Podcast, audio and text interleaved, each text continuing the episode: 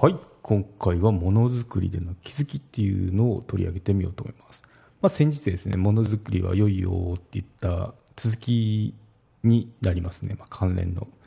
エピソードになります。はい。うん。ものづくり、まあ、何かこう生み出すとどうなるかっていうのをシェアしていこうと思いますね。はい。うん。やっぱこう自分で何か製品を作るとか、まあ、製品っていろいろ製品とかサービスっていうのもありえますよね、うん。まあ、それをひっくめてこうものづくりってあの定義してるんですけど、うん、今までにないものを作り出すっていうことは、まあ、その簡単ではないですね。そう、うん、簡単なことではないですね。ででも普段まあ消費者として我々消費者利用者として付き合っていく製品とこう接してる時っていうのは、まあ、もう完成品を見てますよね。なので、まあ、その中で我々は我々はこう生活してるわけであのそういった苦労話っていうのは完成品に至るまでですねあの聞くことはないんですよね。なんでそれどういったこの behind story があるかっていうのは分かんないわけですよね、まあ、その中にはさまざまな失敗があったりとかあとまあ時間もかかってますよ。研究開発しなきゃいけないですからね、うん、なんでこういった裏話苦労話っていうのはあの分かんないですよと、まあ、知らないでもいいのかもしれないんですけど、まあ、ここっていうのを、まあ、その自分の、まあ、時間労力抑えてそこからこう学びとか気づきっていうものを得る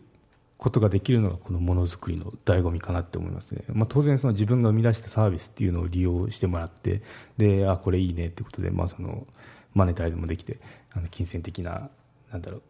うものも得るっていうのが一番いいんですけど、まあ、その過程失敗してたとえこう商品化されなくたってもその過程でかなりのスキルアップっていうものができるので、まあ、その何か自分のアイディアっていうのを具現化するっていう行為、まあ、ものづくりですね。っていうのはあのお勧めしたいところですね、うん、そう。じゃあ具体的にどんなことが得られるの？っていうのを話してみると、まあ、達成感ですね一つ、うん、達成感は半端ないですね。まあ最初には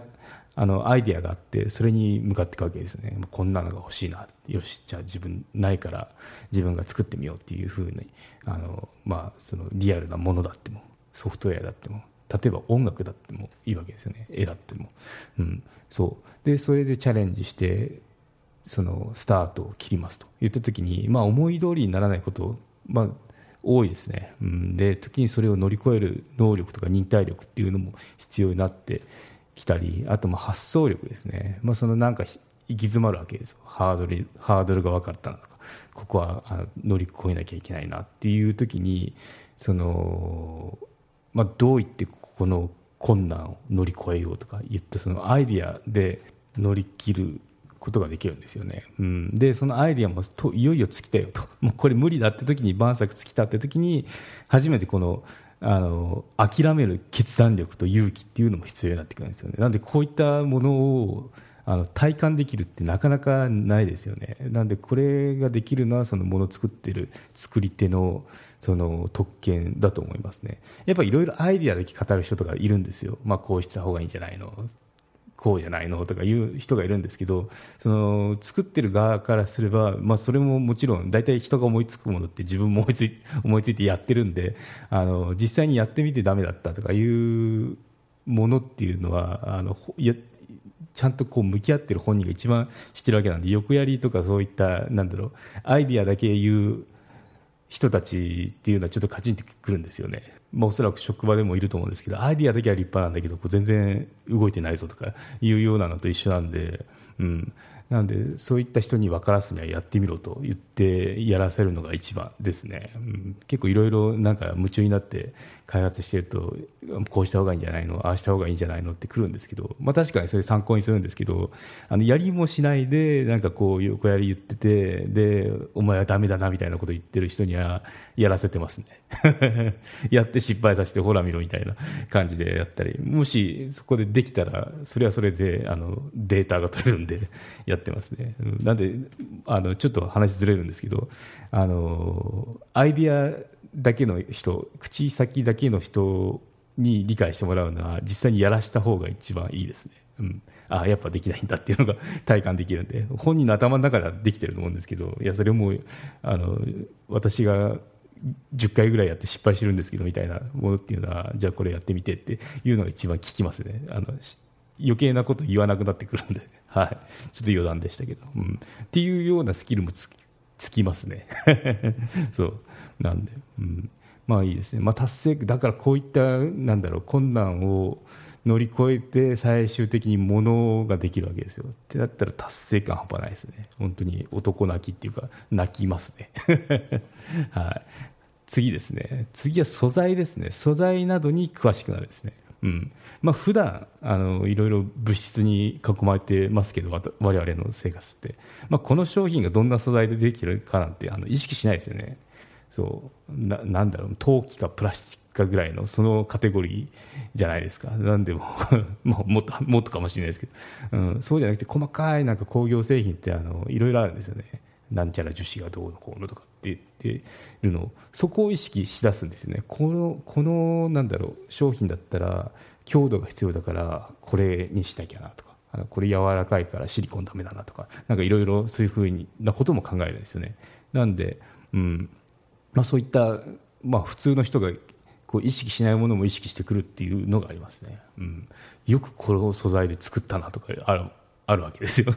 なんかそのなんマニアしか知らないようなあの世界ってあるのでそこまあ、そこ楽しんでれば一番いいんですけどそういった世界で生きられるっていうのがやっぱこう面白いところですよね、うん、まあちょっとあのものから離れると音楽でもあって私マイケル・ジャクソン好きなんですけど マイケル・ジャクソンはあのシンシンセサイザーとか当時最先端のものをどんどん取り入れてたんですよね、うん、なんでやっぱこう最新の素材、まあ、最新の素材って言いますよねシンセサイザーこの場合。なんで最新の素材を使って何かこう新しいものを作るとかいったこういった楽しみってありますよね、うん、そう。なんでまあうん。まあ、最新の動向とかあとはまあトレンドとかっていうあと、うん、なんだろ